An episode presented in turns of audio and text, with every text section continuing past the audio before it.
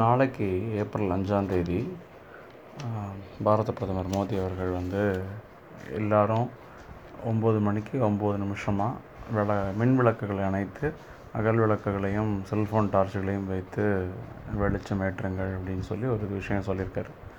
இது வழக்கம் போல் ஒரு சர்ச்சையை கிளப்பிடுச்சு.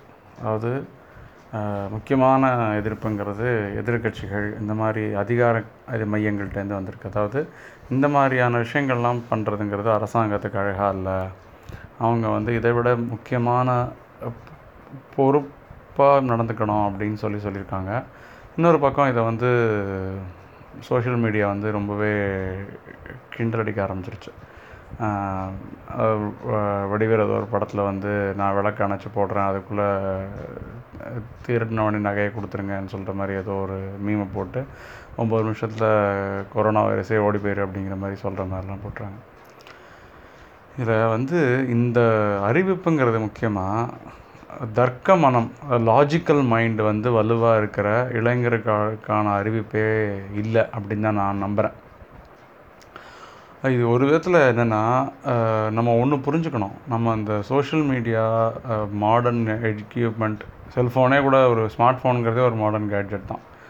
இந்த மாதிரி விஷயங்களுக்குள்ளே வாழ்ந்துட்டுருக்க நம்ம வந்து ஒரு மினிஸ்கியூல் இந்தியா தான். அதாவது பெரும்பாலான இந்தியர்கள் இதுக்கு வெளியில் தான் இருக்காங்க.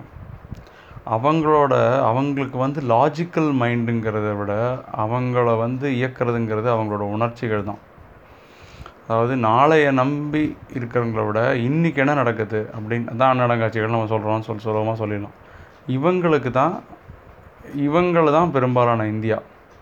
நம்ம ஒன்று யோசிப்போம், இப்போ இந்த லாக் அவுட் பீரியடில் நம்ம எங்கே எந்த மாதிரியான ஒரு மனநிலையில் இருக்கிறோம், அது நம்ம வந்து இடம் காலம் பொருள் ஏவல் இதெல்லாம் சொல்லுவாங்க இல்லையா, சூழல், முக்கியமாக நம்ம சூழலால் பிணைக்கப்பட்டுள்ள ஒரு ஆள் தான் நம்ம எல்லா மனுஷங்களுமே. நம்ம சொல்லிக்கலாம் நான் வந்து அப்படிலாம் கிடையாது, என்னோடய லாஜிக்கல் மைண்டு தான் எனக்கு, நான் அதை வந்து என்னால் என்னை வந்து எந்த ஒரு சூழலும் கட்டி போட முடியாதுன்னு. பட் அப்படி இல்லை, நம்ம வந்து கோயிலுக்கு போனாலே ஆட்டோமேட்டிக்காக செருப்பு கட்டிடுறோம், வந்து அங்கே செல்ஃபோன் பேசுகிறது ஏதோ ஒரு விதத்தில் நமக்கே வந்து ஒரு ரெஸ்ட்ரிக்டிவாக தான் இருக்குது. ஸோ நம்ம வந்து சூழல் வந்து நம்மளை இங்கே இன்றைக்கி முடக்கி போட்டிருக்கு ஒரு பக்கம். ஸோ உங்களுக்கு வந்து வருமானம் வந்து பெருசாக தடையில்லைன்னா கூட இந்த சூழலால் மு முடங்கி போகிற இந்த ஒரு எதிர்மறை சூழல் எதிர்மறையான விஷயம். இன்னொரு பக்கம் வந்து நிறைய பேருக்கு அவங்களுக்கான வருமானமே கேள்விக்குறியாக இருக்குது, நாளைக்கு என்ன நடக்கும்னு தெரில, அவங்ககிட்ட போ போதுமான விஷயங்கள் இல்லை, சாப்பாடு மளிகை பொருள் இதெல்லாம் இல்லை. ஸோ அவங்களுக்கு ஒரு விதமான நெகட்டிவ் ஃபீலிங் இருக்குது. இன்னொரு பக்கம் ஃப்ரண்ட்லைன் ஒர்க்கர்ஸு, போலீஸ்காரங்க, அப்புறம் வந்து பேராமெடிக்கல் ஸ்டாஃப், இவங்களுக்கெலாம் வந்து நம்ம இவ்வளோலாம் பண்ணுறோமே, உண்மையிலே இதுக்கெலாம் ஏதாவது ரெக்கக்னிஷன் இருக்காங்கிற ஒரு பெரிய கேள்விக்குறி இருக்குது. ஸோ இவங்களுக்கெல்லாம் ஏதோ ஒரு விதத்தில் அரசாங்கம் ஒரு விதமான சமாதானத்தை சொல்லுது. அதாவது ஃப்ரண்ட்லைன் ஒர்க்கர்ஸ்க்கெலாம் வந்து நாங்கள் உங்கள் கூட இருக்கோம்னு சொல்லுது. ப்ளஸ் பொதுமக்களுக்கான பதில் என்னென்னா, நீங்கள் இருபத்தொரு நாள் வீட்டில் இருந்தால் தான் வந்து சமூக பரவலை தடுக்க முடியும் அப்படின்னு சொல்கிறாங்க. பட் இது எல்லாமே கண்ணுக்கு தெரியாத விஷயந்தான். இப்போ நாங்கள் காலேஜ் எலக்ட்ரானிக்ஸ் படிக்கும்போது சொல்லுவோம் எங்கள் மெக்கானிக்கல் ஃப்ரெண்ட்ஸ்கிட்ட, டே நீங்களாவது லேத்து பாய்லர்லாம் கண்ணில் பார்க்குறீங்கடா, நாங்களாம் எலக்ட்ரான் ரோட்டன்லாம் என்னடா பார்க்குறது, நாங்கள் என்னத்தடா படிக்கிறதுனா. நம்ம என்ன தான் அது கண்ணுக்கு தெரியாத விஷயங்களை பற்றி பேசினாலும், அதோட சர்டனிட்டி பற்றி பேசினாலும், அது கண்ணுக்கு தெரியாதுங்கிறது ஒரு பெரிய குறை. ஸோ இந்த சமயத்தில் தான் நம்ம அதை யோசிக்கணும், இந்த சூழலை வச்சு அதை யோசிக்கணும். நாளைக்கு ராத்திரி ஒம்பது மணிக்கு எல்லா விளக்குகளும் மின் விளக்குகளும் ஒம்பது நிமிஷங்கிறது ஒரு பெரிய டைம் வந்து அணைஞ்சு நம்ம அகல் விளக்குனாலேயும் செல்ஃபோன் டார்ச்சஸ்னாலேயும் வர வெளிச்சங்கள் மட்டுமே நம்மளால் பார்க்க முடிகிற போது, நீங்கள் லக்கி இனஃப்னா உங்களால் உங்களை உங்களோட ஜன்னல்லேருந்து வெளியிலேருந்து அந்த வெளிச்சத்தை பார்க்க முடியும். இல்லை உங்கள் ஏரியாவில் அவ்வளோ அவ்வளோ தூரம் அது பெருசாக அதை வந்து ஃபாலோ பண்ணலைன்னா கண்டிப்பாக நமக்கு சோஷியல் மீடியா மீம்ஸ் வரும், ஐ மீன் ஃபோட்டோஸ் வரும், நம்ம பார்க்க முடியும் அதை. அந்த ஒரு சின்க்ரனஸ் ஈவெண்ட் இருக்குல்ல, இந்த சின்க்ரனஸ் ஈவெண்ட் வந்து நமக்கு உணர்த்துகிற விஷயங்கள், இது டைரெக்டாக சொல்கிற விஷயம் இல்லை, உணர்த்துகிற விஷயங்கள் ரொம்ப ஜாஸ்தி. உலகம் பூராமே இந்த விஷுவல்ஸு இமேஜஸ் இதோட பாதிப்புகள் என்னங்கிறத நூறு வருஷத்துக்கு மேலே ஆராய்ச்சி பண்ணப்படுற நாடுகள்லாம் உண்டு. எனக்கு தெரிஞ்ச ஒரு தடவை ஏவி மணிகண்டன் ஒருத்தர் ஜெயமோகன் பிளாக் வழியாக அறிமுகமானவர், அவர்கிட்ட பேசிகிட்டு இருந்தபோது கடந்த நூறு வருஷமாக ஃப்ரான்ஸில் இதை தான் டீகன்ஸ்ட்ரக்ட் பண்ணிகிட்டு இருக்காங்க அப்படிங்கிறவர். அதாவது இமேஜஸ் அண்ட் விஷுவல்ஸ் வழியாக நம்ம மனசை வந்து பாதிக்க முடியும். இதுக்கு நம்ம நேரடியாகவே பல உதாரணங்கள் நம்ம பார்த்துருக்கோம். ஒரு நம்ம குழந்தையின் சிரிப்பு, இந்த மாதிரி விஷயங்கள்லாம் நம்மளை எப்போவுமே நம்மளை சந்தோஷப்படுத்துது. அதெல்லாம் தாண்டி இப்போது நைன்டீன் செவன்ட்டீஸில் வந்து வியட்நாம் வார் நடந்தது.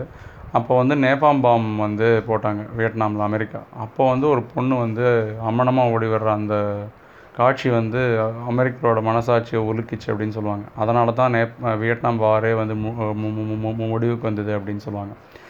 ரெண்டாயிரத்தி ரெண்டில் வந்து குஜராத் கலவரங்களில் ரெண்டு விதம் ரெண்டு ஃபோட்டோஸ் நான் எனக்கு ஞாபகம் இருக்குது. ஒன்று வந்து ஒரு ஒருத்தன் வந்து ஒரு வெள்ளை சட்டை போட்டுட்டு ஒரு கண்ணில் கண்ணீரோட கையெடுத்து கும்பிட்டுட்டு என்னை விட்டுடுங்க அப்படிங்கிற மாதிரி ஒரு படம். இன்னொரு படம் வந்து ஒருத்தன் கருப்பு சட்டையோ ஜீன்ஸ் பேண்ட்டு போட்டுட்டு கையில் ஒரு பெரிய குச்சியோட சகப்பு ரிப்பனை கட்டிக்கிட்டு கண்ணில் கோவத்தோடு பார்க்குற இந்த படம். இதெல்லாம் நீங்கள் அந்த சமயத்தில் ஒரு இருபது வயசு அந்த மாதிரி ஆளாக இருந்தீங்கன்னா உங்களுக்கு அதோட பாதிப்பு வந்து இன்னமும் அது வந்து உங்களுக்கு அந்த அந்த ஒரு காட்சியே போதும் அந்த க கலவரத்தை வந்து ஞாபகப்படுத்திடும். இது இது இது இது லாஜிக்கலான்னு கேட்டால் அது லாஜிக்கலாக கிடையாது, ஆனால் அது வேறு. நம்ம இப்போது நைன்டிஸ் கிட்ஸாக நீங்கள் இருக்கீங்கன்னா உங்களுக்கு ஒரு விஷயம் ஞாபகம் இருக்கும். அதாவது தீபாவளிக்கு வந்து நமக்கு துணியெல்லாம் எடுத்து ஒரு மாதம் முன்னாடியே வந்துடும். அந்த ஒரு மாதமும் நம்ம அப்பப்போ அதை பீரோவை திறந்து எடுத்து பார்ப்போம்.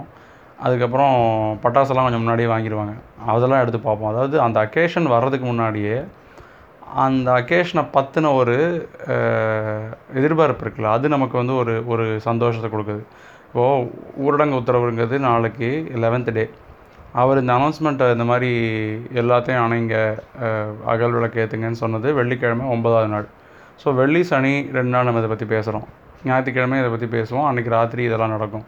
ஸோ திங்கள் செவ்வாய் எப்படி இதை பற்றி பேசுவாங்க. ஸோ இந்த அஞ்சு நாளும் மக்களுக்கு ஏதோ ஒரு விதத்தில் ஒரு பாசிட்டிவான விஷயத்தை பேசுகிறதுக்கு வந்து ஒரு வாய்ப்பு இருக்குது. இது பாசிட்டிவாக நெகட்டிவானலாம் நம்ம வந்து இப்போ கேள்வியாக கேட்க முடியாது. இது வந்து ஏதோ ஒரு விதத்தில் நம்ம எல்லோரும் ஒன்றா இருக்கோங்கிற ஒரு சென்ஸ் ஆஃப் ஒன்னஸ் இதை தான் உண்டு பண்ணுது. ஸோ இதையெல்லாம் மனசில் வச்சு தான் அவர் சொல்லியிருக்காருன்னு நான் நம்புகிறேன். அது இல்லாமல் வந்து ஒரு பக்கம் இது இதனால் என்ன பயன்னு கேட்கறக்கூடிய ஒரு ஆட்கள், இன்னொரு பக்கம் அதை விட காமெடியாக சூடோ சயின்ஸ் பேசுகிறவங்க, இதில் வந்து நவகிரகத்தோட ஒன்பது ஒன்பது கோள்களும் வந்து இந்த விளக்குனால் வந்து ஏதோ ஒரு விதத்தில் சிங்க்ரனைஸ் ஆகுது, இந்த மாதிரிலாம் பேசுகிறவங்க. இது ரெண்டுமே கிடையாதுன்னு, அது இந்த ரெண்டாவது விளக்கம் கிடையவே கிடையாதுன்னு கவர்மெண்ட்டே சொல்லிடுச்சு. இன்றைக்கி கூட ஏதோ ஒரு அனௌன்ஸ்மெண்ட் போட்டிருக்காங்க. ஸோ நம்ம என்ன பண்ணுவோம், நாளைக்கு நம்மளை இருக்கிறவங்க எல்லாத்தையும் ஏதோ ஒரு விதத்தில் கோஆர்டினேட் பண்ணி சோஷியல் டிஸ்டன்சிங் மெயின்டைன் பண்ணி அந்த விளக்கெல்லாம் அணைச்சி அகல் விளக்கோ இல்லை செல்ஃபோன் டார்ச் வழியாக நம்மளோட அந்த ஒரு இதை காமிப்போம், கோ கோஆப்ரேஷனை. அதுதான் நம்மளால் பண்ண முடியும். நன்றி.